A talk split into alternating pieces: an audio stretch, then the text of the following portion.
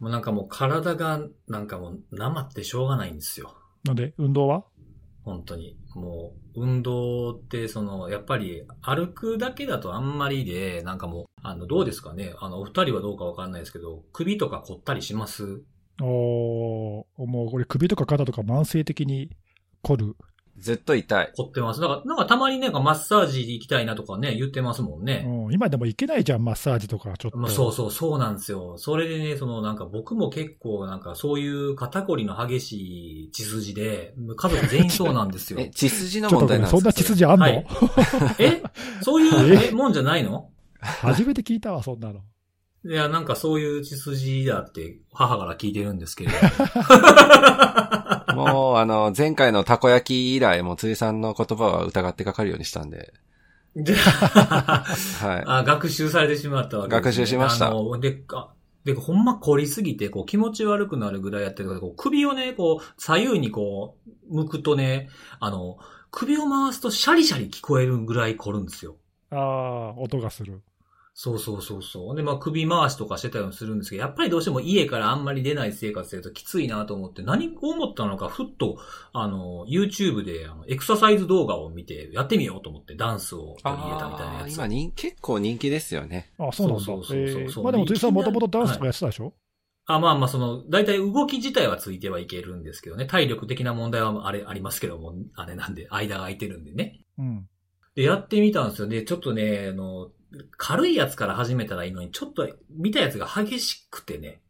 で、あの、じゅういっぷんぶっ続けで動くっていうのをやってしまいまして。あ、それ結構きついですね。なんでそんなんしたちょっと振れ幅が大きすぎ。じゅういっぷんって相当ですよ。じゅういっぷんってどんなもんかなと思って、で、ちゃんとあの、やりきったんですよ。すごい。やりきりはしたんですけど、あやりきることはできたんですけど、あの、たったじゅういっぷんでね、足に豆できたんですよ。急に激しいのやると逆に危なくない？うん、と思います。いや、ちょっとね、あの、Apple Watch の脈拍見たらね、ひゃくよんじゅうとかなりました。それ高すぎるよ。やばいやばい。一時的にですけどね。やばいやばい、はい。そうなんですよ。それでちょっとね、あの、でもちょっと続けたいなとかっていう、運動、歩くだけやったらやっぱね、燃焼効率も悪いしなとか、せっかくこの間ファスティングもしたのにね。うんうん。なのでね、ちょっとね、足の豆できるのも良くないというので、ヨガマットとかをね、買っちゃいまして。おう。で、あの、任天堂のですね、あの、リングフィットアドベンチャーっていう。ああ、なんか、すげえ人気のやつ。あ、そうそう、今ちょっとそれお説明しようと思ってた。それをね、それをね、買ったんですよ。はい。で、まさに今日届いたの。あ、今日なんですか？これから。そう、足の豆ができて、まだ箱から出してないんですけど。出せよ。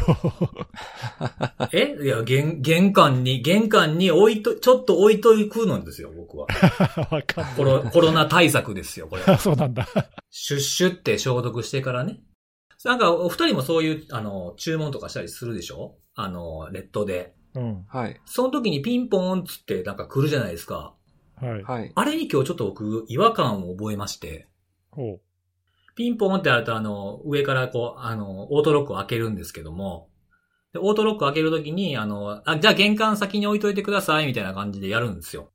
その時にね、最近ね、なんかあの、例えばその配達業者がヤマトですとか、あの、郵便ですとか、あの佐川です、みたいな感じで来たりするんですけど、最近ちょっとなんか別パターンが出てきて、ほう。えー、Amazon のお荷物ですって来るんですよ。ああ、それあるよ、普通に。そうそう。それでも、それもなんかちょっと、名を名乗れって思ってたんですよ、ちょっと。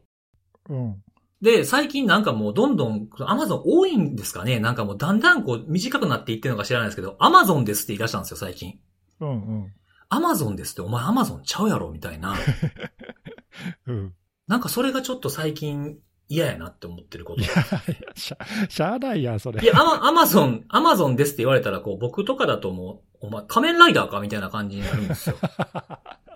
古すぎるわ。古すぎる。結構、む、無理じゃないですか、それ。いやいや、でも、アマゾンといえば仮面ライダーでしょ。それ、だいぶね、リスナーの多分半分以上ついてこれないよ。本当ですか？でも、あれですよ、あの、アマゾン、アマゾンもリバイバルされてますからね。あ、そうなんだ。めっちゃかっこいい、めっちゃかっこよくなって、もともとかっ、もともとかっこいいのに。知らん。ギギとガガの腕輪でしょ？そうそうそう。おい、よくご存知じゃないですか。知ってるよ、そら。あ、さすがさすが。ということでね、えーはい、これ、ポッドキャストなんですよ。知ってますよ。あ、そうだったんですね。始まってるんですね。始まってた。久しぶりに来た。始まってた。来た来た。最近言ってなかったけど、久々に聞いた。始まってますから。始まってた。そうなんだ。カメラ回っとんねん。あ、カメラは回ってない。どっから始まってるのかって感じですからね。本当に。うんとね、そういうことで、えー、今日はね、あの、前々回ですかに引き続き、またまたゲストの方がいらしております。スペシャルなゲストが。はい。ということで、今日はゲストにですね、あの、ゆりかさんという方がですね、この、あの、ポッドキャストのリスナーでもあるんですけれども、えー、ゆりかさんという方が、もしかしたらハッシュタグ見られてる方いらっしゃったら、あ、あの方かなっていうふうにピンとくるかもしれないですけども、えー、今日はちょっと、えー、思いの丈がたくさんあるそうなんでですね、話していただきたいということもあって、よお呼びいたしました。ちょっと簡単に。こんにちは。自己紹介を。はい。ツイッターでは、いちご振りまいております。これ、イチゴでよかったんですね、やっぱり。そうですね、イチゴアイコンですね。アマオイチゴです。あ、これアマオなんですか？あ、アマオだった。なるほど。はい、マイクロソフトの。絶対わからないですね。マイクロソフトの、えー、ゆりか先生というキャラクターもちょっと使ったりしております。マイクロソフトの、まあ、製品やサービスにある脆弱性の対応をする、まあ、最近の流行りの言葉で言うと、あの、マイクロソフトのあの、ピーサーと、ってやつですね。に、まあ、はい、おりまして、まあ一番皆さんの目の、目に触れる仕事だと、月例セキュリティパッチとか、パッチを出したりとか、あとは、あの、脆弱性を報告いただくための、脆弱性報告窓口ですね。報奨金出したり、バグバウンティやったり、するやつなんかもやっております。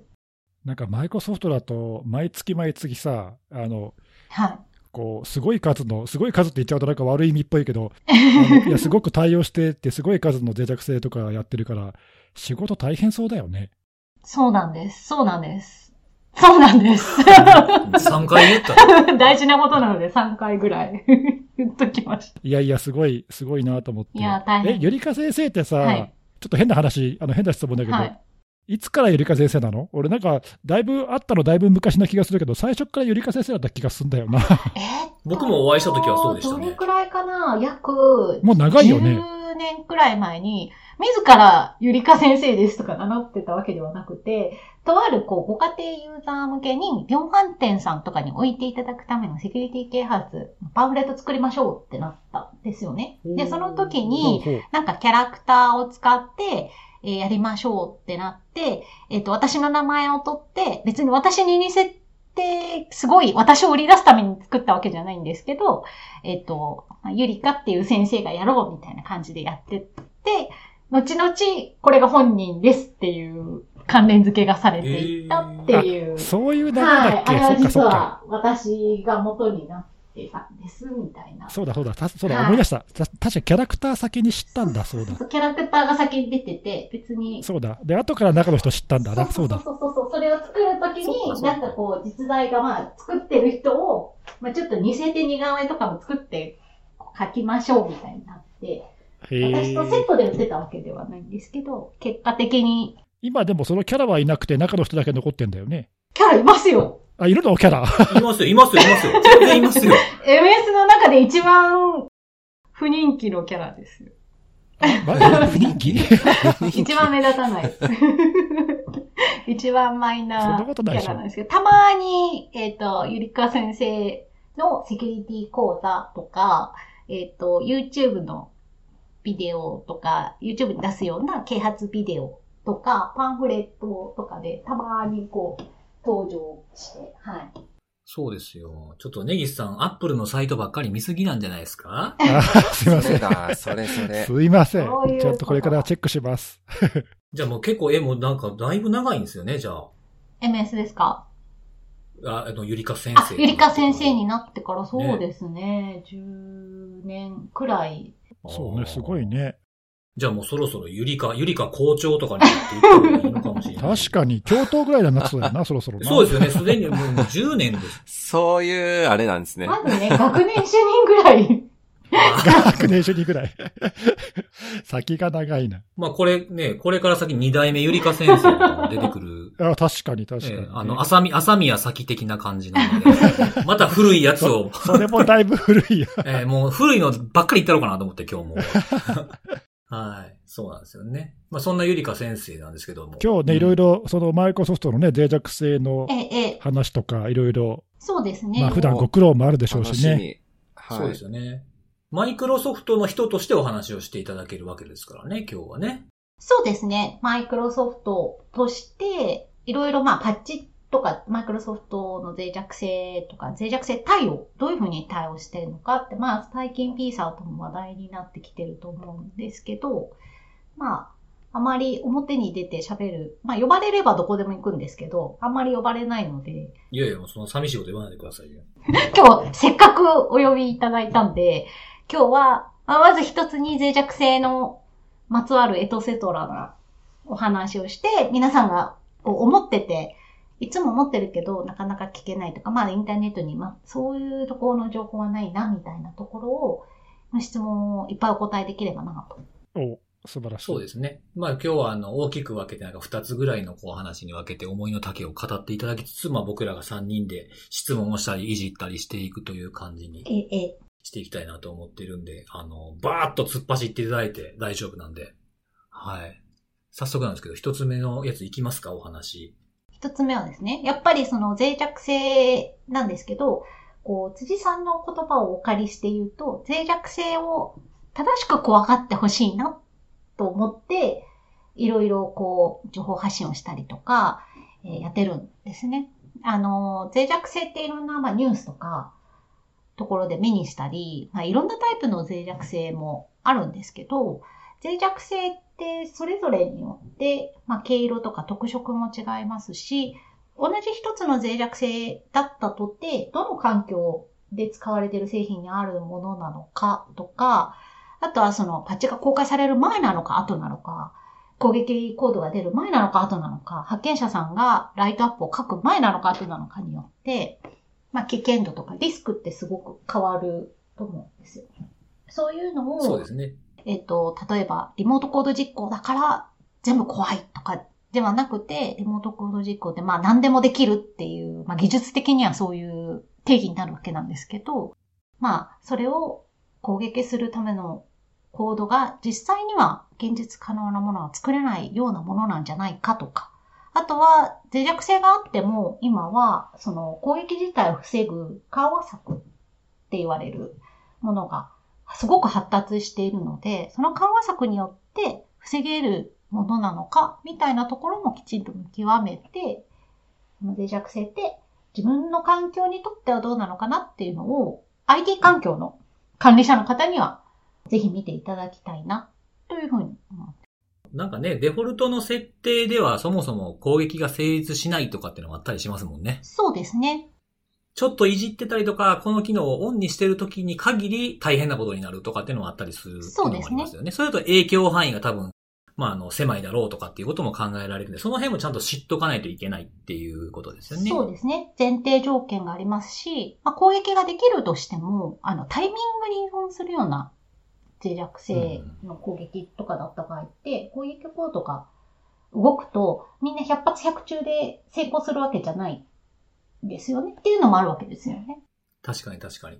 そういうところとかを考えながら、まあ、例えばピーサートをやってハンドリングするような人間の方であれば、そういうところも、えー、脆弱性の重要づけにあの、活かしてほしいですし、対応する側、ユーザーとして対応する側も、そういったあたりの情報って、ベンダーから アイティー 管理者向けによく出ている場合もあるので、そういうところをよく見ていただきたいなと。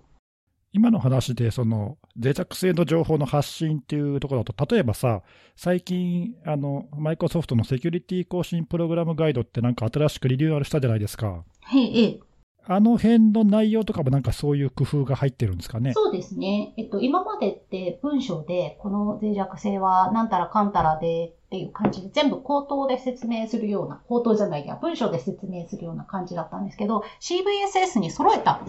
ですよね。ああ、そうそう。あれだからちょっとね、あの、今までのマイクロソフトの独自路線からちょっと変わったなって思ったんだけど。そうなんですよ。で、やっぱり、その、ユーザーさん側から見ると、エムエス のこう説明に合わせてユーザーさん側が毎月リスク評価のためにあれを読み解くのって非常なあの負担になるわけですし、ベンダー間での重要度がどれぐらい違うのかっていう比較もできないですよね。で、あともう一つは、やっぱ オーエスエス、オープンソースのバイナリも増えてきているので、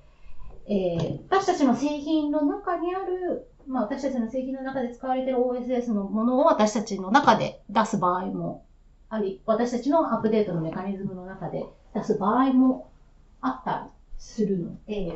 まあそういったことを考えていくと、シーブイエスエス って広く使われてきているので、そこの比重に合わせて数値で管理ソフトを使って自動化してリスク評価を容易にできるようにしていこうっていう、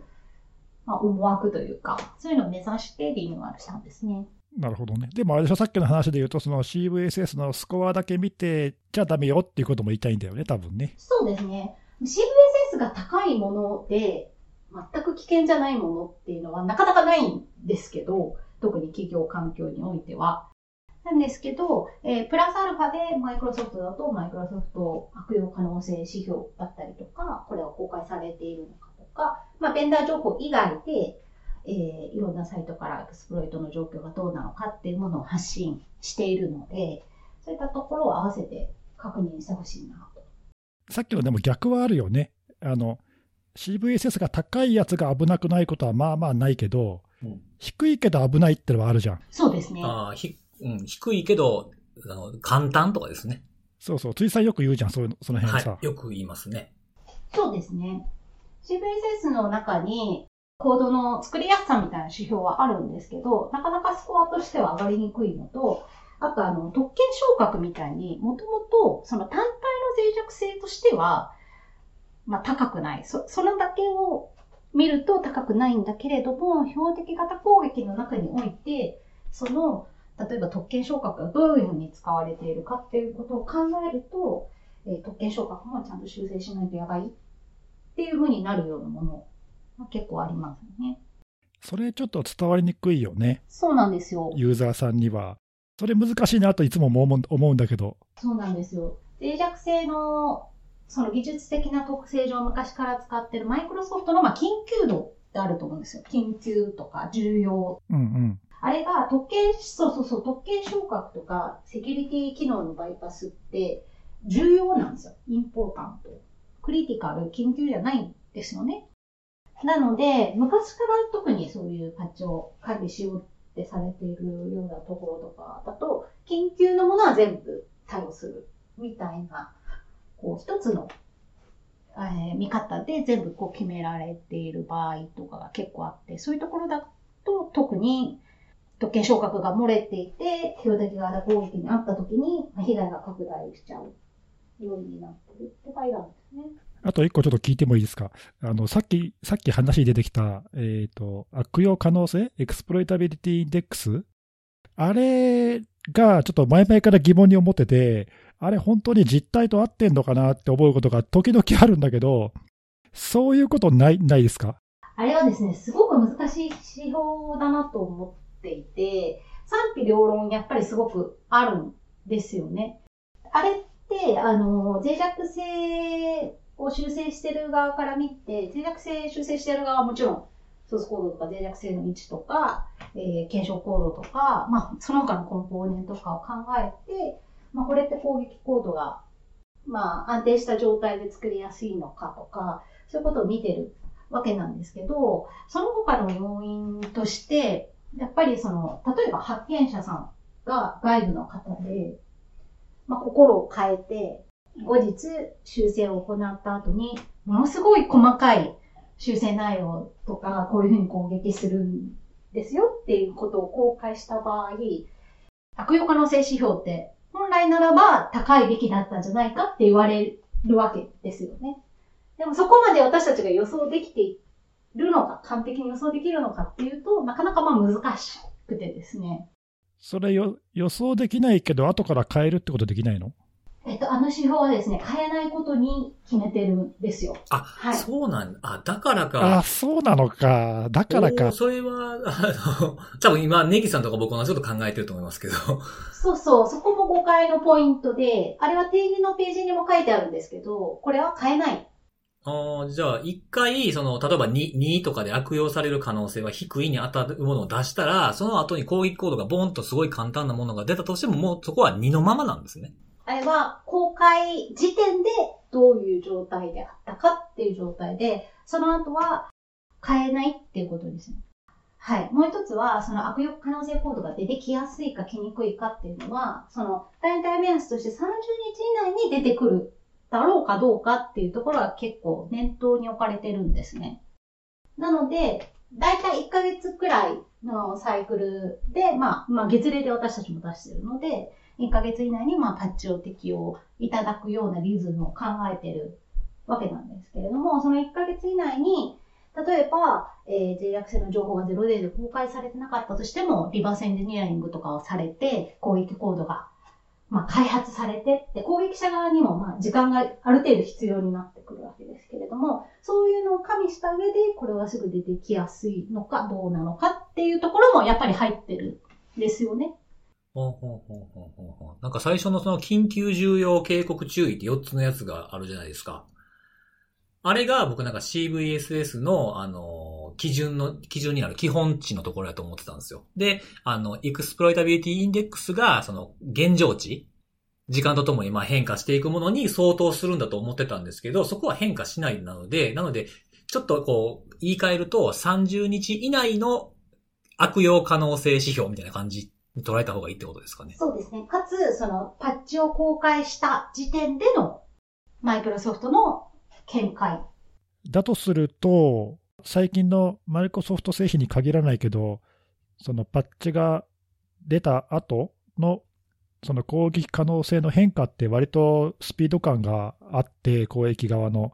ピーオーシー 出た攻撃が実際にインザワイルドで観測されたとかっていうのが、まあ、あの数日とかね、早ければ本当いちにちとかの単位でバンバンバンバン変わるじゃないですか。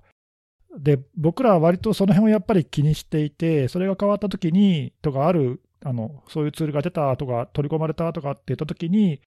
そのリスクのレベルが多分一段階上がって、あの会社の中にね、あの警告しなきゃいけないとか、お客さんに警告しなきゃいけないとか、多分そういう状態を普段感じてるんだけど、マイクロソフト製品でマイクロソフト側から見たときにお、おそらく内部でもその、あれちょっと予想と違ったっていうことはあると思うんだけど、そういう場合のなんかフォローする手段って、今のところ何もないの？いえ、えーと、まあ、ものすごく悪用が広まっている場合とかは、えーと、広くブログで公開したりっていうのはもちろん、はい。別途注意喚起をするっていうのもまず一つありますし、あとはですね、まあ、あの、ディフェンダー エーティーピー とか、ああいう、出た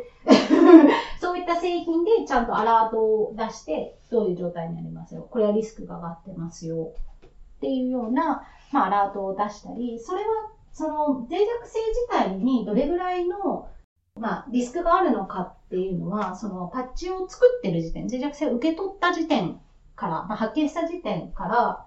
脅威情報のモニタリングとともに脆弱性の優先度を測ってるんですね。ほうほう。で、それは、えっと、まあ、テレメトリーでそのエクスプロイトがどれぐらい出てるのかっていうのをエンドポイントの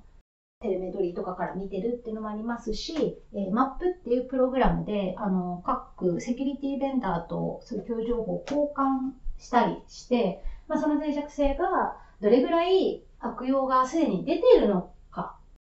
っていう、まあ、あるいは、その、公開した後であれば、もうすぐ出始めてるのか、出始めてないのか、でセキュリティベンダー製品の、そういうプログラムに参加されている方には、みっかまえに脆弱性の情報をお渡しして、セキュリティベンダー製品でも、えっと、ディテクションをつけれるようにしてるんですね。なので、自社製品の脆弱性なんですけど、パッチの当日には、エムエス の製品でも、他社のセキュリティベンダー製品でもディテクションがその日にで き, できるようにしてるんですね。そういう交換プログラムっていうのをやっていまして、そういうところから脅威情報を検知したり、えー、パッチを当ててなかったとしてもディテクションできるように、えー、するようなプログラムを整えて対応していこうという感じになってますね。うんうん。さっきちょっと僕あの質問の仕方が意地悪だったけど、あのその辺のパートナープログラムの話とか、多分ね、それ や, やってる側っていうか、僕らの側は割と知ってるけど、多分一般の人はね、そういうことちゃんとマイクロソフトがやってるって、まあ、もしかしたらあんま知らないかもしれないから、そのね、脆弱性情報出しっぱなしじゃないよってことですよね、つまりね。そうですね。うんうん。いや、でもそういうのすごく今多分重要でね、公益側にいち早く追従していかないと、やっぱね、僕ら遅れを取っちゃうんで、そういうところをしっかりやってくれてるっていうのは、まあ心強いですよね。そうですね。最近のあの、ソロリゲート系の事件とかでも、あの、声明として結構、あの、公的なところで私たちもお伝えするように、ブログに書いたりとかしてるんですけど、セキュリティ業界で、うちの製品の方が早く検出するみたいなところで競い合うんじゃなくて、共有情報とかどうやったら防げるのか、どうやったら被害カスタマーをいち早く検出して対応できるのかっていうのを、ソーラーウィンズ社と、ファイアー社と、まあ私たちと協業して一緒にやっていきますよっていうのを、今回が初めてかな、ああいうふうにすごく書いたのは。っていうふうに、やっぱり押し出していって、まあ敵ってライバル会社じゃなくて、でもあくまでも敵は敵。外のね。攻撃者側にありますっていうスタンスでやっぱりやってますね。そっか、ああいうのって初めてだったっけ？そうかもしれないね。そっか。まあプログラムを出してますみたいなことはあの前から出してるんですけど、うんうん、この攻撃において協業して対応しています。スポットネットのテイクダウンとか、なんかいろんなね法執行機関とね協力してやってたとかありましたよね。はい、スポットネットをまあ広く。あの、広まったドットネットやっていきますみたいなのあったんですけど、こういう、今まさに起きていて、他者が、まあ、侵害されて起きたことが起点になっているようなものとかに対して、まあ、いろんな方面から、まあ、大々的にそこを強調して、強くメッセージを出したっていうのは、私が記憶してる限り、初めてかなと思いますね。まあ、それぐらい、あのね、ベンダー間で、足並み揃えて強調してやっていかなければ、まあ、いけない相手というか攻撃というかね、まあ、そういう認識ってことですよね、多分ね、今回のやつはね。うん、そうですね、うんうん。これからもどんどんそういうのも出てくるでしょうからね。そうです、そうです。うん、なんかいろんなところが協力して、そのさっきね、ゆりかさんが言ったみたいに、外の敵とっていうふうなのは、すごくいい取り組みだと思いますね。今までなかなかできてなかったと思うし。そうですね。そういうのがどんどん、まあ、まだ課題もいっぱいあるとは思うんですけど、そういうのどんどん進んでったらいいなと個人的にも思いますね。そうですね。なんかそのちょっとさっきの話にちょっと戻っちゃうんですけど、そのパッチの出てるその脆弱性、修正する脆弱性のやばさみたいなのを、なんか僕はマイクロソフトから本当の危なさはこうですみたいなものはもっと出していってほしいなと思うんですよね。そうですね。緊急だから危ない、危ないけどこっちの方がねとかっていうその見方。そうですね。それ結構私たちも結構手探りでして、脆弱性について、こう、まあ、ガイダンスとして何かを訴え出すのってすごく難しくて、まあ、そのあたりは日本とか、まあ、アジアに対してやって、あの、やっていくのが私の仕事の一つでもあるんですけど、まあ、すごく難しいなと思っていて、これが危険なのかっていうのって、どこでどういうふうに使われているかによるところが非常に大きい脆弱性がやっぱり多いんですよね。例えば、ゼロログオン、あのネットログオンにある脆弱性で シービーエスエス が じゅってんゼロ だけど、あれは エーディー 環境の脆弱性なので、エーディー を使ってない人には、まあ、全く関係がないっていうことになる、なるわけですね。じゃあ、あれはものすごく危険で、エーディー を使ってる人にも最高危険度なんですけども、じゃあ私たちがプレスリリースを出して、こう、やると、まあ、多くの人に目を止まるんですけど、その代わり、え、ネットログオンって何ですか？ エーディー って何ですか？みたいな質問を山のように来ちゃうわけですよね。なるほど。そこに、こう、やっぱり、無駄な労力ではないんですけど、やっぱオーバーヘッドがかかってしまうので、やっぱ適切な人に適切なレベルの脆弱性のリスクを評価していただくために十分な情報を渡さないといけない。っていうのがやっぱすごく難しいんですよね。で、まあ一つとしてマイクロソフトがやっているのは、まず一つご家庭のユーザーさんに向けては、あんまり今日パッチの日です。もう早く何とか当てましょう。今日中にやりましょう。みたいなことは昔ほど言ってないんですよ、実は。昔はすごい言ってましたよね。ああ、確かにそういえばそうかもね。昔はメディアさん向けに説明会を開いて、もうぜひメディアに載せてください。いう感じでやってたんですけど、それって、えっと、自動更新がものすごく進むようになってきたで、自動的にそのうち、えー適用されて、しかも私たち側で、えーと、共有情報を、まあ、パートナーさんと組みながらモニタリングしているので、この脆弱性がこうご家庭のユーザーさんまでにとった、とってどれぐらい危険度の高いものなのかっていうのを把握しているので、そこまで今日中に当てないと、あなたのコンピューターがやばいですっていうレベルのものではないのに、今日中に当てろ、今日中に当てろっていうのは、もうパソコン使うご家庭のユーザーさんにとってはもう負担でしかないわけですよね。そういうのはもういらないのでやめましょう。特に ウィンドウズテン だとさっきもちょっと触れた脆弱性緩和技術があるので、えー、脆弱性があってもそれを未然に防ぐようなものもありますし、日常的に今日はパチの日です、やめましょうやめましょうみたいなことを大々的に言う人はまあ、あまりなくなってきている。シームレスにもう自動的に保護されているような、もうとにかく自動化していきましょう。で、その代わり アイティー 企業のユーザーさんに関しては、まあ、いろんな場所で使われてますし、えー、セキュリティの対応することも重要だけど、運用が止まるっていうのを避けなければいけないわけですよね。なので、えー、ちゃんとテストをしてから当てるっていうことを推奨しているので、えー、例えば、マイクロソフトとかだと、えー、個別のマイクロソフトにサポート、ベンダー契約を結んでいるお客さんに関しては、個別の説明会を毎月開いたりとか、メールとかで送って、これはこういうのです。あの、外部の一般としては記載していないような、細かくこういうのはこういうことが考えられるので、こういうリスク評価をしてくださいっていうようなサポートをやったり、えー、パッチに関する質問であれば、エンタープライズでもコンシューマーでも誰でもマイクロソフトのサポートに電話した場合、無償で、無償でお受けしてるんですね。無償でサポート窓口で対応しているので、聞いていただければいつでもそういう必要な方には届けるようにしています。で、あとはパブリックセクターって言われて、まあ、あの公共系ですね。政府公共系には政府公共系の方々に向けた、えー、ガイダンスを出したり、あとは、その、広く アイティー プロにお知らせしなければっていう、こちらからプロアクティブにお知らせなければっていうことはブログで書いたり、えー、例えばゼロログオンとかに関しては追加のブログを出したり、追加のレターを出したり、あとはあまりにも重要なことなのであれば、製品ニュースレターとかのこうヘッダー、フッダーっていうんですか、ああいうのに入れたり、まあそういうことをやったり、あとは、その、アイピーエー さんとか、ジェーピー サートさんとか、注意喚起をやってらっしゃる公共機関さんと協業して、こういう情報を載せてくださいとか、毎月注意喚起をしてくださってるので、内容の協力をしたり。まあそういったこととかを、あの、いろんな、えー、外のパートナーさんとも組んでやったりとかしています。なので、適切な人に適切なガイダンスを出していくっていうことを、まあ心がけてまして、まあ、ただ、どこまでどういう情報を出すのか、まあ、足りないよって言われたり、まあ、多すぎるよとは言われないかもしれないですけど、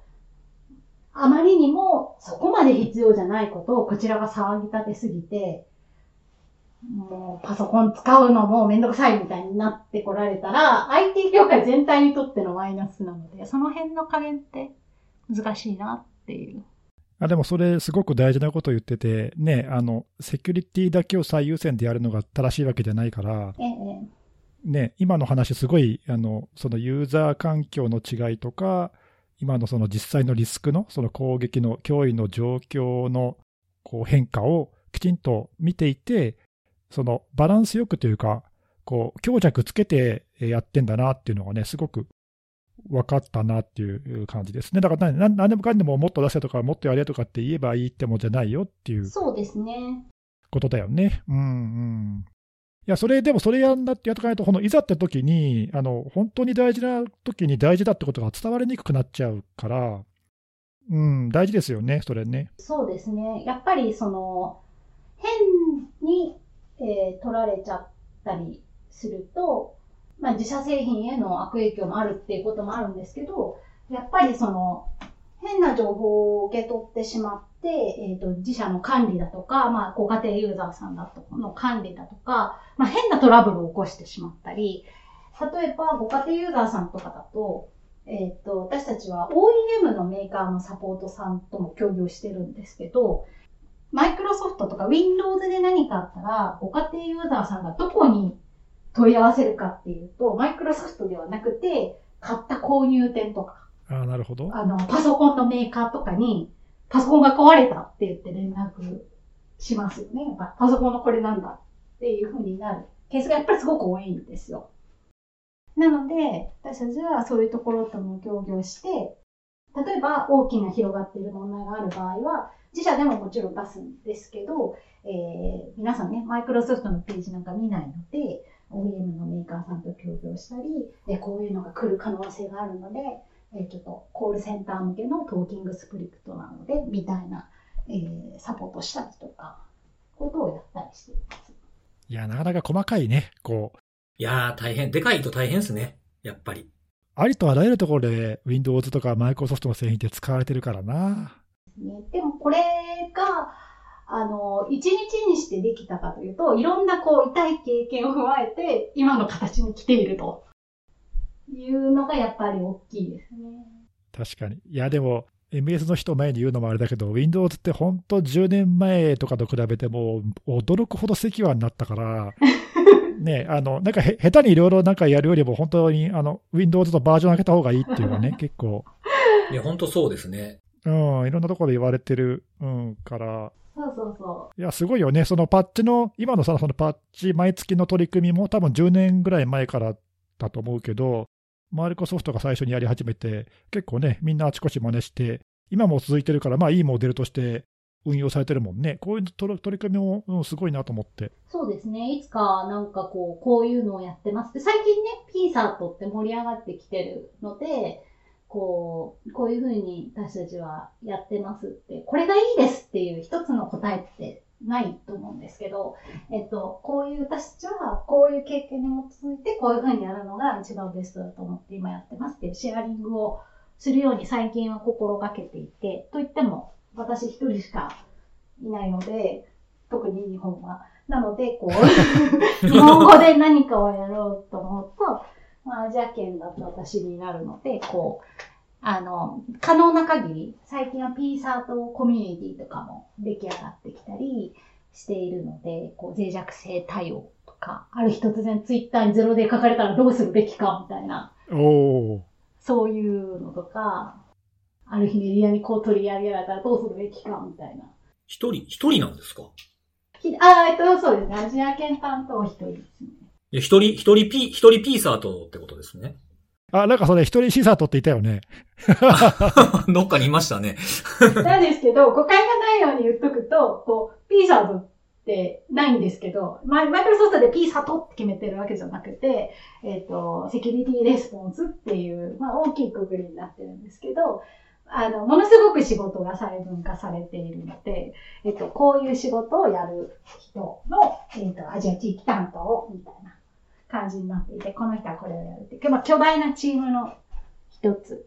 でも細分化されてるとは言ってもね、今の話聞いても、まあ、すごい幅広いですよね。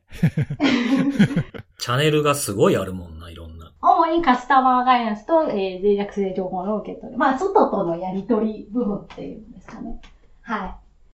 そうか。まあでも僕はあれなんですよね、その、マイクロソフトにお礼を言わないといけないんですよ、実は。あら。どうしたんですか？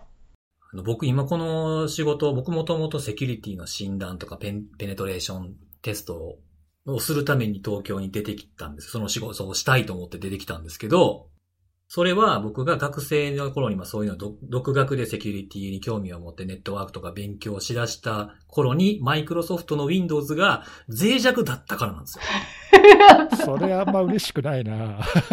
いや、で、こう、こういう、こういう仕事をしようって、面白そう、楽しいって、自分でなんか、例えばね、あの、当時だったら、あの、ニムだとか、コードレッドとかあったじゃないですか。ええええ、あと、うん、あと、あとは似たようなタイミングで出てたり、スラマーとかありましたね。はいはいはい。ああいうのがあって、その自分のその検証用の Windows をネットに直接つないで、共有フォルダにポコってファイルが作られるっていうのを見たりとか。はいはい。それを自分の手元の、ね、あの家の中のランで検証機を用意して、今その当時 ブイエム とか買えなかったんで、古いパソコン使って検証してとかっていうのをやってて、あ、これ仕事にしたら面白い、楽しいやろうなと思ったのがきっかけなんですよ。おー。だからそれをやってて、あの、まあ、診断行って今日の対象は Windows サーバーって聞くと、よしっていう気持ちになってたんですよね、最初は。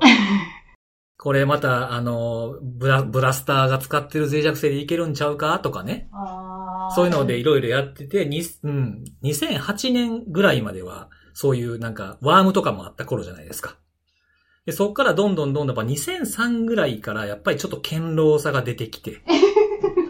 なんか Windows の脆弱性で侵入できるというよりはパスワードだったりとか、あとはそれに入れてるなんかアンチウイルスの管理コンソールが脆弱だから入れるっていうのしかなくなってきたんですよ。最初診断をやり始めたこの楽しさを与えてくれたマイクロソフトがどんどんどんどん硬くなっていって、まあ、これいいこと、いいことなんですけどね。いいことなんですけど、どんどんどんどん硬くなってきて、なんかできること少な、みたいな感じになったんで、ちょっとペネトレーション以外のこともやろうかというきっかけを与えてくれたのもマイクロソフトなんです。なんか無理、こじつけ、こじつけてんな。こじつけてないよ。ほんまに、ほんまにそうなんですよ。だからなんか本当にあの Windows 見るねってその診断やってても最初の頃から興味を持った頃からすれば変わりましたよっていう話なんですよね。まあそうだね。だいぶ良くなったもんね。看護さんさ、なんか聞きたいことないの？そう、今質問の機会はずっと伺ってたんですよ。ね。伺ってた。おとなしいからさ。はい、すいません。止まるかなと思って。そう、止まん、止まんないから割り込んで割り込んで。はい。聞きに徹してようかなぐらいにちょっと思ってたんですけど。さっき、あのー、何でしたっけ？えっと、その脆弱性情報をどう、まあ、届けるかみたいな話の中で、特にその Windows テンとか、まあ、あの最新の体制に変わってからは、あのー、まあ、あんまり特にコンシューマー向けには、まあ、大きく、なんかそのメディアとかを、まあ、通じて共有するとかっていうのは、まあ、若干控え気味にしてるっていう話はされて、はい。らして、で、私も、こう、にさんねんというか、特に一般報道とかで、はい。まあ、それこそなんかよっぽど一発でなんか Windows がやられてしまうとかっていうレベルのものであれば、まあ報道はされることはあるかもしれないんですけど、なんか以前にも比べると、まあ、全体数としてすごい漠然とではあるんですが、なんかあの報道される機会ってやっぱ減ったなと思ってはいて、はいはい、で、あ、気づくと、あ、今日そのパッチチューズデーとかそのあの第、第に水曜日、日本で言うと、はい、なってるなぐらいな、多分それぐらいな感じになってて、で、私なんかあの、これって、いい面と、なんだろう、まあ悪い面っていうか、ちょっとき、懸念というか気にしておくところがあるかなと思ってるんですけど、呼吸をするかのごとく、気づいたらもう最新のようなパッチの、もう本当にセキュリティが担保された状態にも常に常になっていますって、すごい楽じゃないですか。使ってる側からすると、もう本当にそんないちいち脆弱性情報とか細かいことを気にせずに、常に使っているだけで、問題ない状態に改善されていくって、それすごいいいことだとは思ってるんですけど、先ほど言うと アイティー プロとかその アイティー 管理者とか、なんかそういう立場に立った時に、自分から、なんていうかその頑張っていかないといけないかな、みたいなのがやっぱあって、なんかその周りの空気感みたいな、なんていうんだろう、ちょっとすごい言い方が難しいんですけど、あれですかね、あの、ちょっと無菌質にしすぎて抵抗力なくなってきてんじゃないか的なことですか？自分でも調べるようにしていかないと与えられるだけじゃ良くないんじゃないのっていうことではなくて、なちょっと難しいんですけどね。なんかその脆弱性に対する興味っていうのが本当に好きな人じゃないと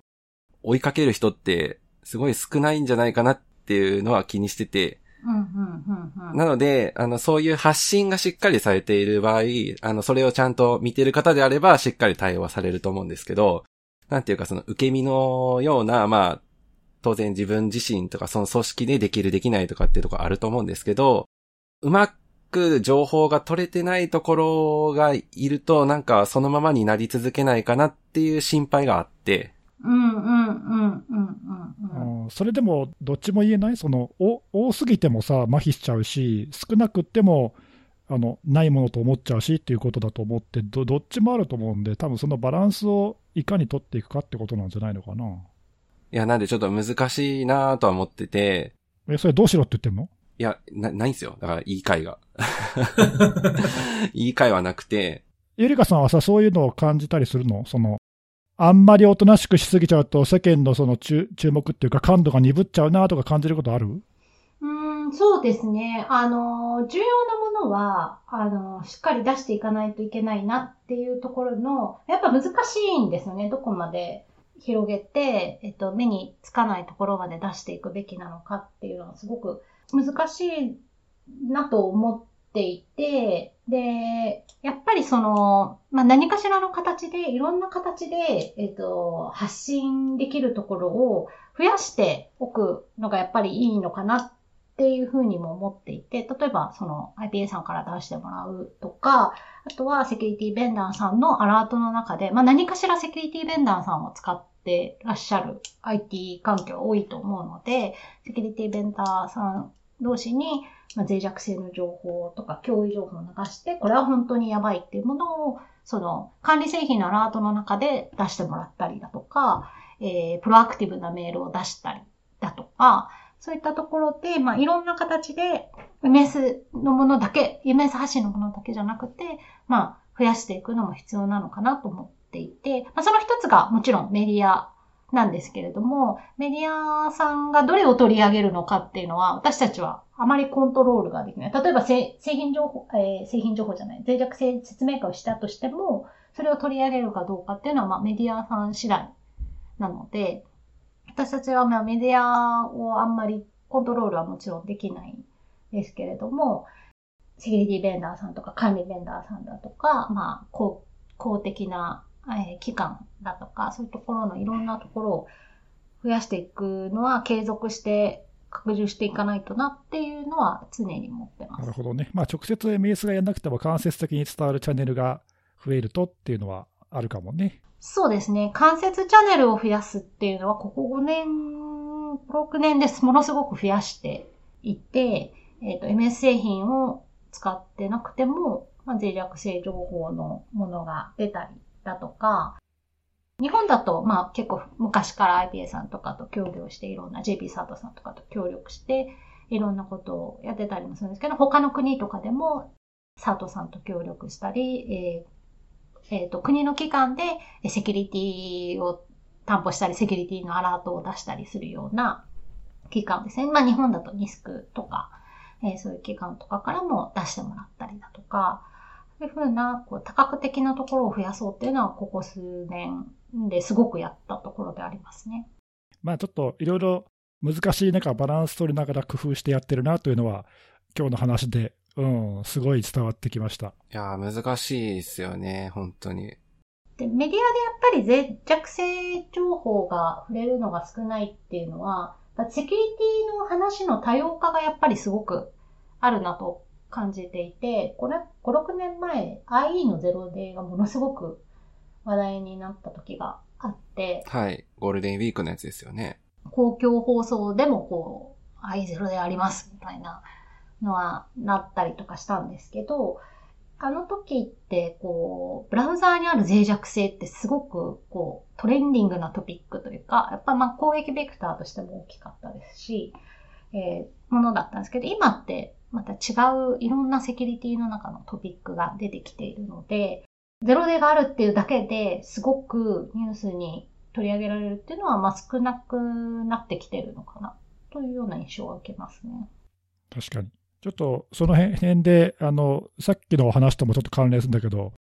二つ目の話題というか。お、いきますか。はい、ちょっとうつ、ぼちぼち移っていきたいなと思うんだけど、うん、さっきね、あの、うん、その情報の出し方っていうか、マイクロソフトもちょっとなんか、あれ、ちょっとやり方変わったかなっていう気がしたのが最近あって、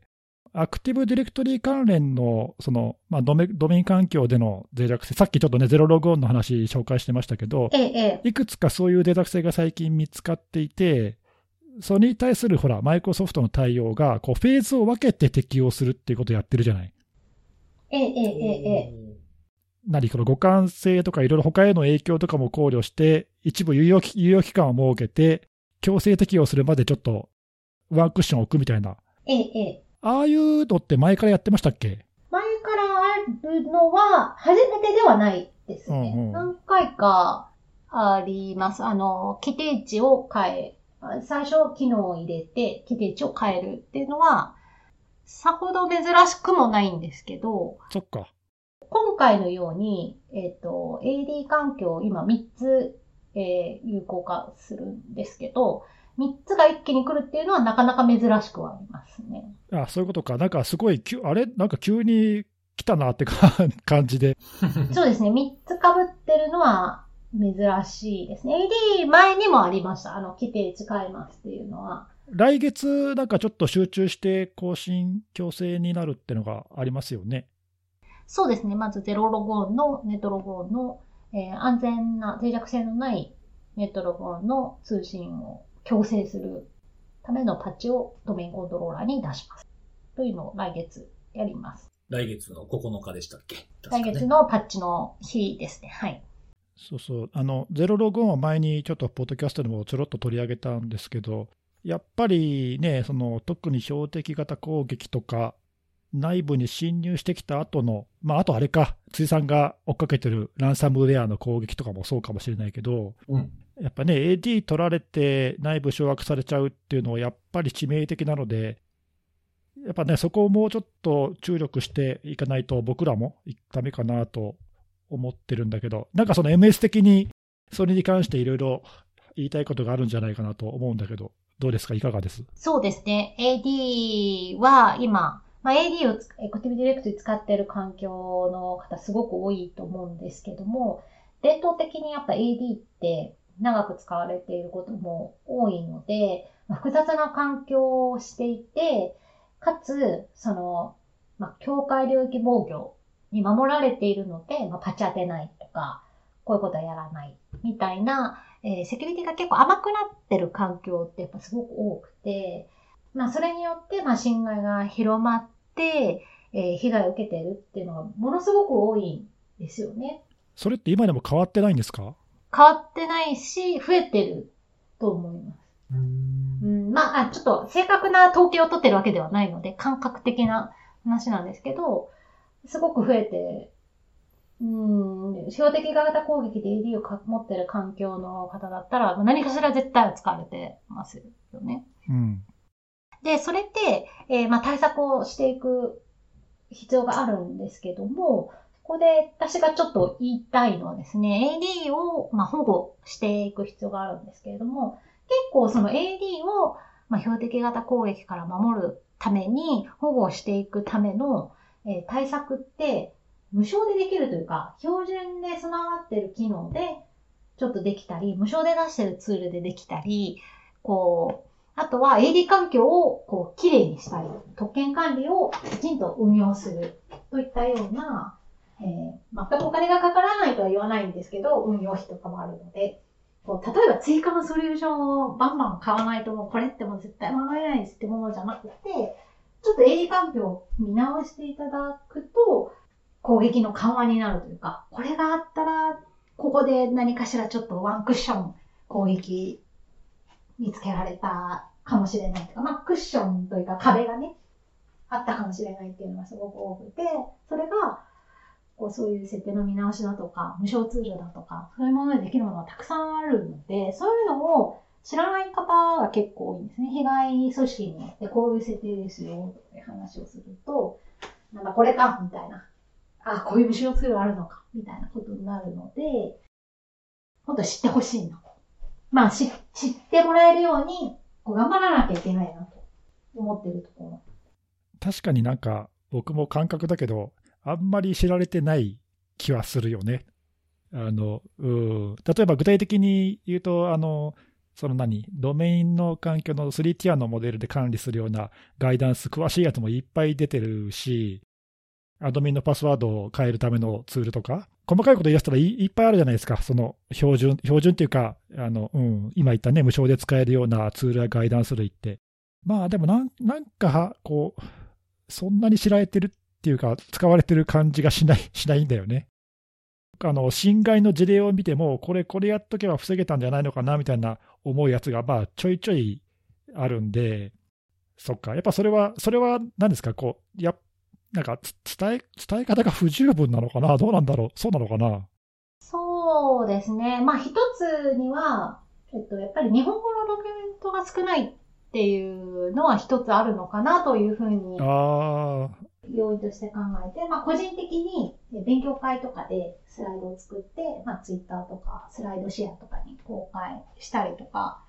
しているんですね。で、テックネットじゃないや、今はマイクロソフトドックスとかで、えー、英語のものを、まあ、翻訳された日本語で出てくるページとかもあるんですけど、こうなかなかそれを読み解いて、まあ、その組織に、えー、当てる形でいくっていうのは、こう、それを読むだけではなかなかやっぱすごく難しいと思うんですよね。なので、まあ、セミナーとかで、えー、お客さんとか組織のところに、まあ、営業さんとか、こういうのをやりたいと思ってらっしゃる組織さんとかからお声掛けをいただければ、どこへでもいつでも行って、こう、ちょいちょいちょいちょい説明して回ってるんですけど。なかなか地道ですね。なかなかそういう地道な活動して、あとは ジェイピー 佐藤さんとかがね、あの、エーディー 侵害事例のドキュメントを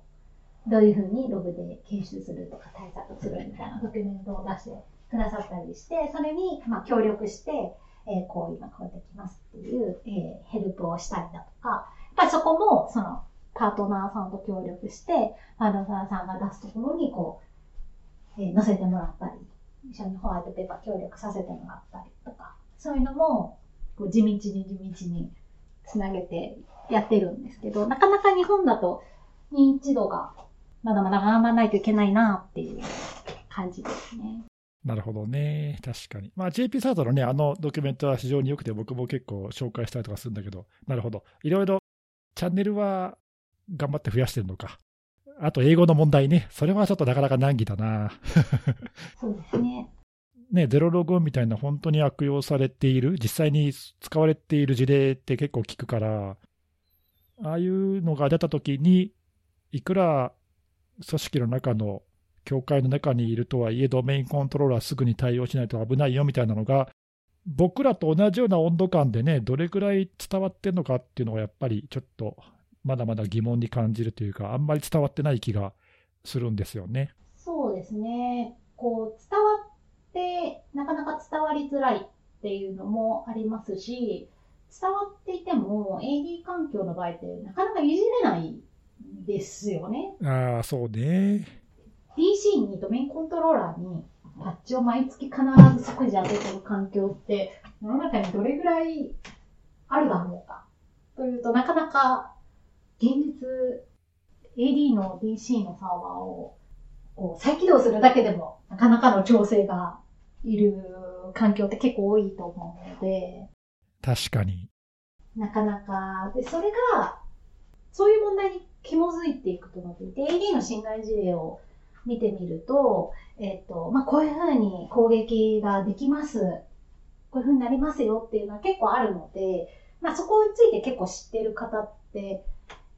まあ、まあまあ割といるかな。エーディー 環境のセキュリティ見てらっしゃる方とかだと、まあ、いらっしゃるかなっていうイメージはあるんですけど、じゃあ起きた時に、あ、この対策のこの設定を変えてください。こういうふうに今後はしていきましょうってやって、じゃあ、あ、信頼を受けたんですぐ、じゃあ エーディー に変更してこれをバンバン機能変えていきましょうってできるかっていうと、実際やっぱみんなお客さんできなくて、その間に次の信頼が起きて、みたいな。あとはその、じゃあこの、まあドメイン、アドミンレベルの権限を持っているユーザーを見つけ出しましょう、バーって見つけ出しましょう。それが、そもそもなんでこのユーザーのこのグループあるんだっけみたいなとこから確認していかないといけないので、すごく対応が、難しいなっていうのがあって、まあ、その侵害の方法だとか、こういうふうに守るんですよって話とともに、こう、エーディー 環境を管理しやすい形で、顕在化していくってことも、すごく重要だろうなと思ってるんですよね、最近。確かに。それでもね、もうすでに長年、大体の会社がもう運用していて、結構複雑な設定があちこちにあるから、まあ、それを健全にするってやっぱり難しいですよね。そうですね。この設定を変えるのに、まあ、いろんな製品も入れてらっしゃいますし、あのアプリケーションも入れてるので、この設定を変えるとどういう影響が出るのかっていう影響確認で、まず多分いっかげつぐらいかかると思うんですよ。で、それってまあ、そういうものだっていうのもあるんですけど、そういうところをもう付け込まれてるっていうところもやっぱあるんですね。インシデントレスポンス。でもこう、最近っていうかここ何年かのやっぱ傾向っていうか、アクティブディレクトリーが悪用されるってよっぽどのことがないとなかったっていう、ちょっと言い方あれだけど、あのいわゆる標的型攻撃で国家を背景とするような攻撃者グループに狙われて入られるような、まあ、ちょっと特殊なケースっていうかね、うんうん、なんかそうでなければ、まあ、うちは関係ないよねで、まあ、ちょっと前までは確かに住んでた気がするんだけど、ここ数年はそのさっきのランサムウェアの事例だったり、攻撃者が使う攻撃手法にあんまりそういう区別がないというか、普通の犯罪者も普通に入ってきて普通に エーディー 侵害していくし、なんかね、そういう意味で対策しなければいけないこう層が広がったような気が若干するんですよね。そうですね。やっぱりあのクレデンシャルセフトっていうか、あの視覚情報です、耳活とか、はいはい、ああいうのの対等がすごくあって、実はそこ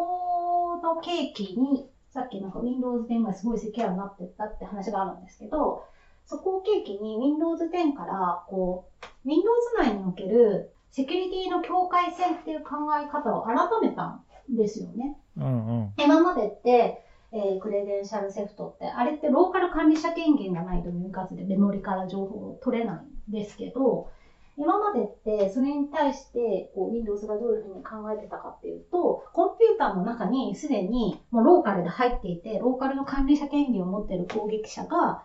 もう何でもできるだろうと。管理者だから。何でもできるだろ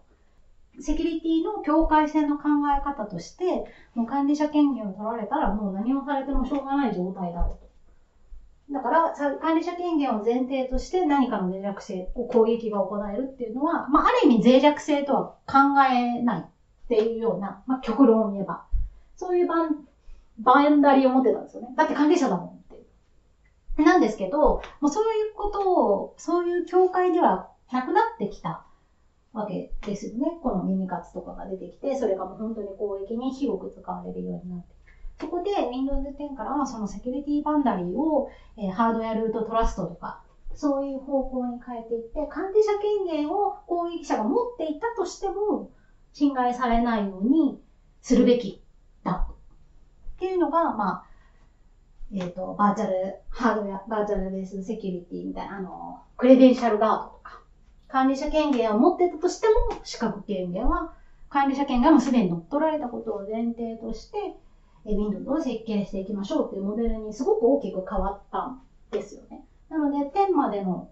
Windows のセキュリティの考え方と はちてんいち までの考え方ってものすごく大きく違うんですよね、そういう意味で。そこをちょっと聞きたかったんだけどさ、結構 ウィンドウズテンの今のクレデンシャルカードもそうだけど、いくつかの重要なセキュリティ機能がそのバーチャライゼーションベースの機能がベースになってて、それが使えないやつでは使えないじゃないですか。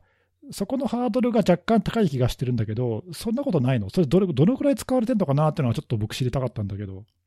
エンタープライズエディションだとか、まあ、ハードウェア要件がまあ揃わないといけないとか、すごく高いんですよね。で、それはすごくやっぱり私たちも問題として考えていて、それで、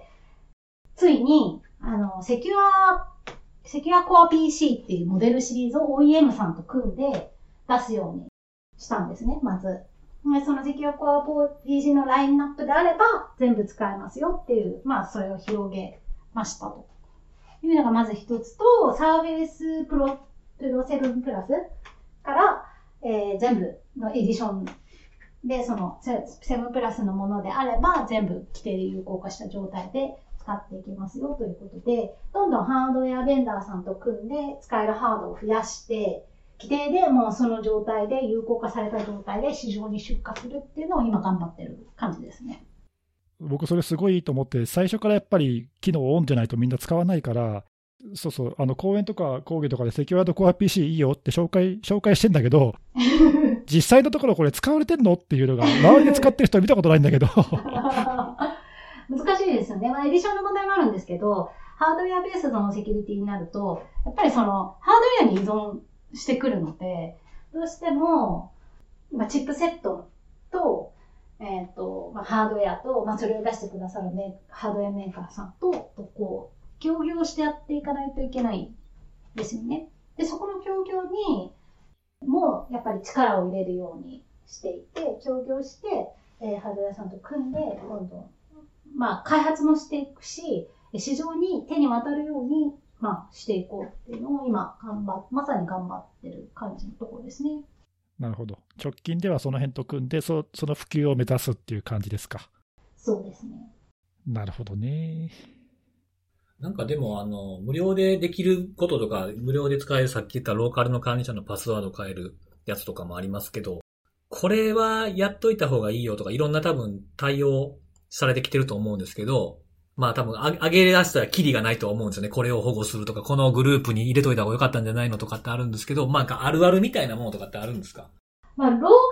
理者のパスワードを一緒にしないっていうのが、まあまず、あの、いろいろな、まあ日本で去年とか起きている事例とかを見ても、事例報告とか見てもそれがまず要因としてありましたっていうのが出てくるケースっていうのは、まあ絶えないので、あ、これ無償なのにっていう、こう、すごい無念感がある。ま、まずそれは一つ。やっぱりキッティングの問題上とか管理の問題上、同一っていうのはあると思うんですけど、えっと、まあ、そこをぜひ見ていただきたいなっていうのと、あとはやっぱ特権管理ですね。あの、プリビレッジドアクセス。特権を持っているユーザーとかグループの見直し。誰が特権を持っていて、えー、その特権の人が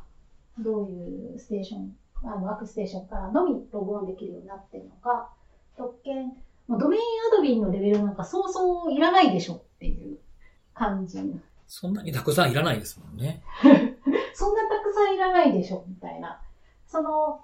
見直しっていうのを、まあ、やっておくと、その防御の面でも役立ちますし、その事故なんかあった時のこう対応のしやすさがやっぱ違うと思うんですよね。そこの見直しでまず アイアール の時間を取られるっていうのはすごくもったいない。あれラプスってあれってそのクライアントに配布するじゃないですか。クライアントエクセス、はい。ね、入れますよね。あれってクライアント、この間ちょっと僕、ラプスについて調べないといけなくて調べてたんですけど、あれってローカル側の方にもパワーシェルは動かないとダメなんでしたっけ？パワーシェルは動かなくても大丈夫じゃなかったでしたっけ？大丈夫ですよね。そっちは大丈夫なんですよね。なんか、多分配布する元の方のサーバーは動かないとダメとか、そんなやつでしたっけ？えーとですね、あれは、グループ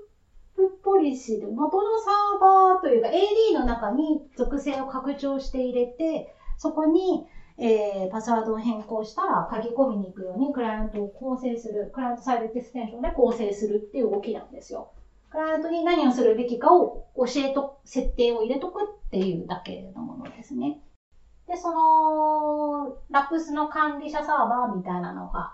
まあ、あるんですけど、それは別に、えっと、何かのサービスを入れて立てるってわけではなくて、ただ単に エーディー のアトリビュートを見てるだけなんですね。ただ エーディー のアトリビュートにまあ書き込まれているのを、もう誰でも彼でも ディーシー の上から見れるみたいなことにすると、まあ誰でも彼でも見れちゃうので、えー、特権ワークステーションみたいなのを作って、権限を絞って、見れるサーバーを絞って、えー、アクセス権限でこのサーバーのこの人だけにしか見れないようにしましょうというふうにしてる。ので、まあそういう意味でサーバーがいるんですけど、サーバーを用意しましょうっていうふうに書いてるんですけど、そのサーバー自身に何かのサービスを入れて動かしてるってわけではないです。まあ結構じゃあそんなにまあハードル高くなく入れやすくはなってるっていうとこなんですかね。そうですね。はい。確かにね、あんまり僕もあれ使われてるとこってあんまり僕の見てる範囲でと知ってる範囲だとあんまないんですよね。そうですね。まあちょいちょい入れてますっていう環境とか、まあどういうふうにやりましょうっていうお問い合わせとかは企業さんからマイクロソフトサポートに寄せられているものがありますし、えっと、日本語で、えっと、日本語版の解説ユーザーガイドを作ったんですけど、あれを出してから、こう、これをやってみたいと思って、こういうどうしたらいいんですかみたいな問い合わせとかが、のとかが増えたので、やっぱり日本語を作ってよかったなって、その時、思ったの。ダウンロード数も結構ありますしね。おー、なんかラプス入れられなかったけど、この設定をオンにしたっていうのを聞いたことがあって、ネットワークからこのコンピューターへのアクセスを拒否するみたいなやつあるじゃないですか。あれをオンにしてラプスは入れずにこっちにしたとかいうのは聞きましたけどね。とり、せめてこれをみたいな。それもありますね。あの、これ、あの、やっといたらいいよ設定のうちに私が一つ、あの、設定してるんですけど、あの、エルエスエスエス っていうその視覚情報とか、ああいうのを管理してるところにフィルタードライバー入れるのを禁止するとか、メモリーに残さないようにする。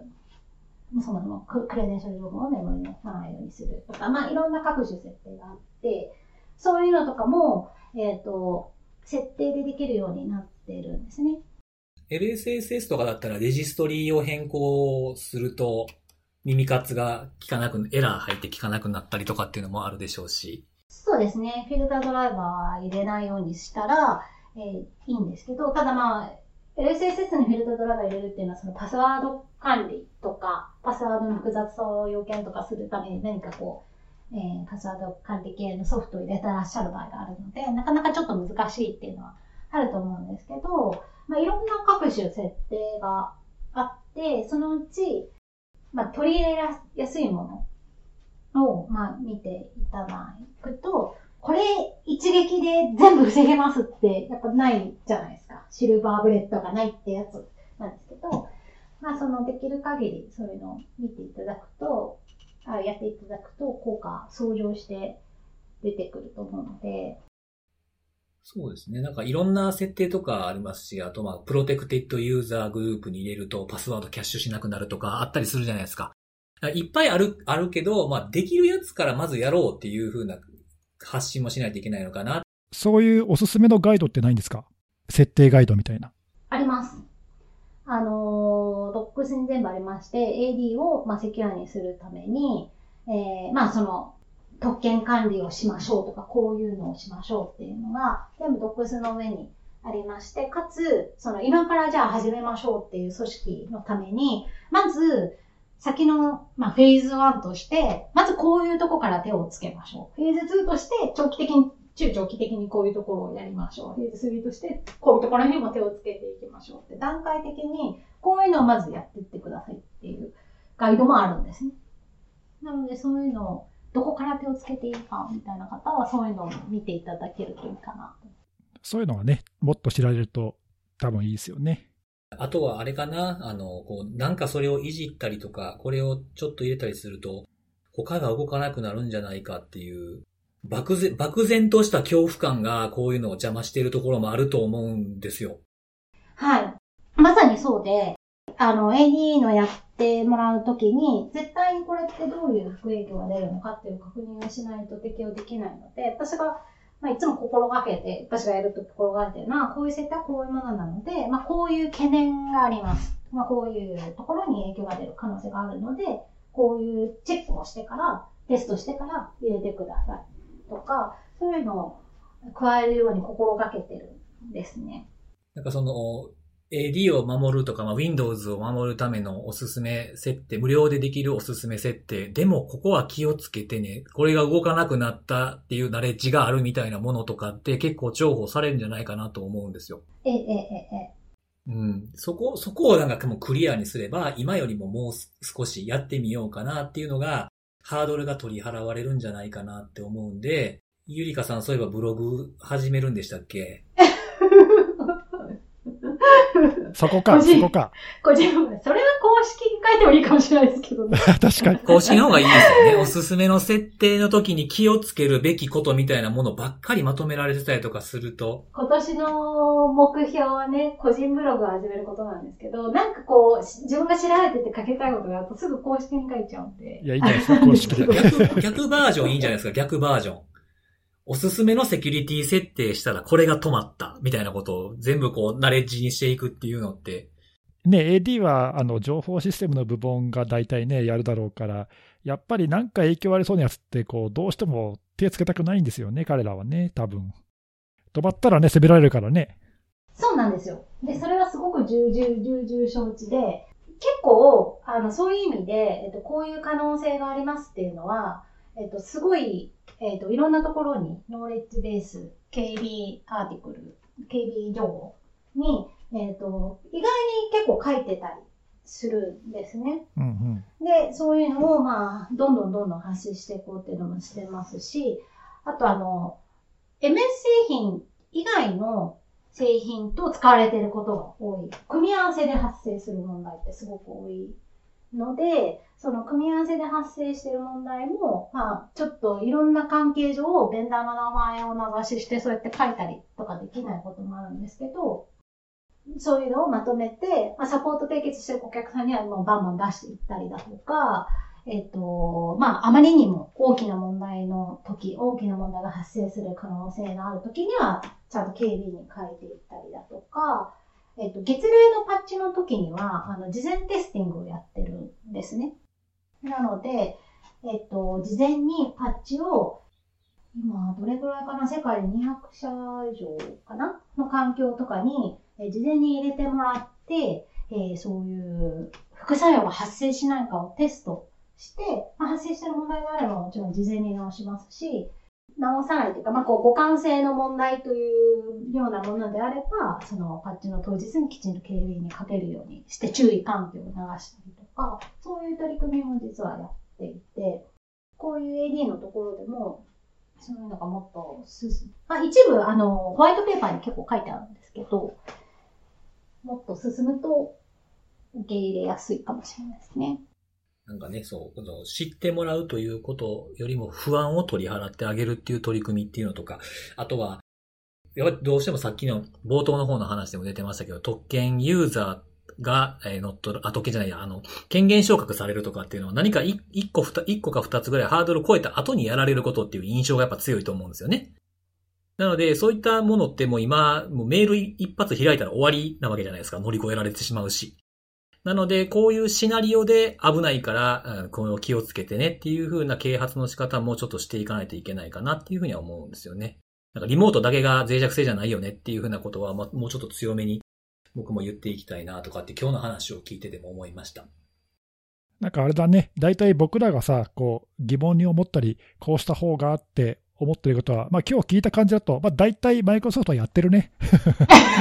いや、まだまだ足りないところはありますので。やってる、うん、なんかまあまあ、すでに認識してるっていうか。で、いや、よく考えてるなと思って、わか、わかってはいたけど、あ、ちゃんとそこまで考えてやってんだなとかさ、バランス取ってやってんだなとか、なんかそういう配慮がすごくあるなっていうのは感じた。うん。ただ、なんかそれが、ま、もっともっとね、知られるといいのかなっていう感じですよね。そうですね。こういう、呼ばれればどこでも参上する。いろんなところに今年は出ていきたいなと思いつつ、あと。いいですね。個人ブログも始めるし。そうですね。なんか逆にあの、今日これ喋りたいことできたから、ちょっと来週ぐらい出してくれへんかな、みたいに言っていただいて。あ、そうなんですか。そんな感じなんですか。うん、そうそう。あ、そうだよ。確かに確かに。そういう出方あれだよね。うん。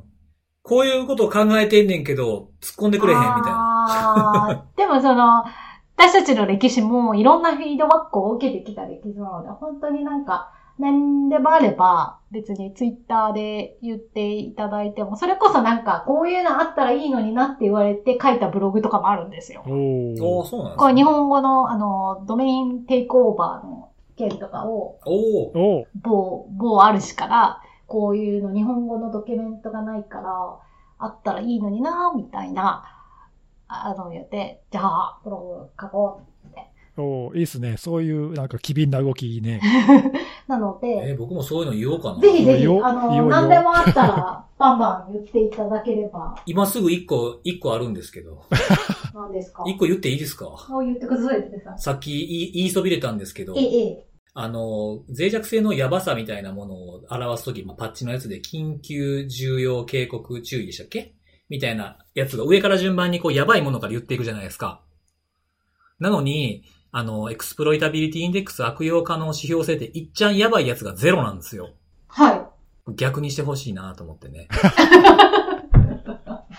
だって危険度って大体数字が上がれば上がるほどやばいじゃないですか。ああ、なるほど。紛らわしいと。なるほど。そうね、影、そう、影響度ゼロって言ってるのに、悪用の事実を確認する。いっちゃんやばいやないかいみたいな。それはさ、多分ね、ワールドワイドで調整が必要だから簡単じゃねえよ。うん、ですよね。これでも、これでもちょっといいですか？これもし変わったらもうこれ俺が言った案件にしました。いやいや、誰か他にも言ってるってきっと。絶対言ってますよね。あの、大体僕らが思いつくことは誰かが言ってる。それはなんかのアラートの、その、ゼロが一番、ゼロってか、数字が小さい方が高いっていうアラートのモデルに従ってるんですよね。確か。はい。ちょっと今、うろ覚えなんですけど、そういう従って、小さいのが高いモデルになってるはずなんですよね。でも、一フィードバックとして、受けたまりました。真面目だ。これはもう多分、秒殺で却下されたやつで。いえいえ、でもなんかほ、本当にこう、些細なことでも、本当に言っていただけると、本当に私たちもすごくありがたいですよね。どういうふうに使われてるかって、提供してる側から見えないので、やっぱその、あの、セキュリティパッチとして対応してる側としては、ユーザーさんにインストールされて守られてるまでがパッチの提供なので、もう遠足みたいな。そうなんです。パッチは出して終わりじゃないんですよ。なるほどね。じゃあこれを聞いているね、リスナーさんも、あの、マイクロソフトのパッチについて言いたいことがあれば、バンバン言いましょうと。バンバン言ってください。ハッシュタグを、ハッシュタグをつけてね、その聞いていただいた方には言っていただければ、まあ多分ゆりかさんも見ていただけるんじゃないかと。ハッシュタグはなんだ、ゆりか先生か。そんなハッシュタグ作ったらほんと、恐れ多くすぎません。えっと、ゆり、ゆりか先生のあれとかですかね。えー、まあ、普通にセキュリティのあれでいいと思いますけど。はい。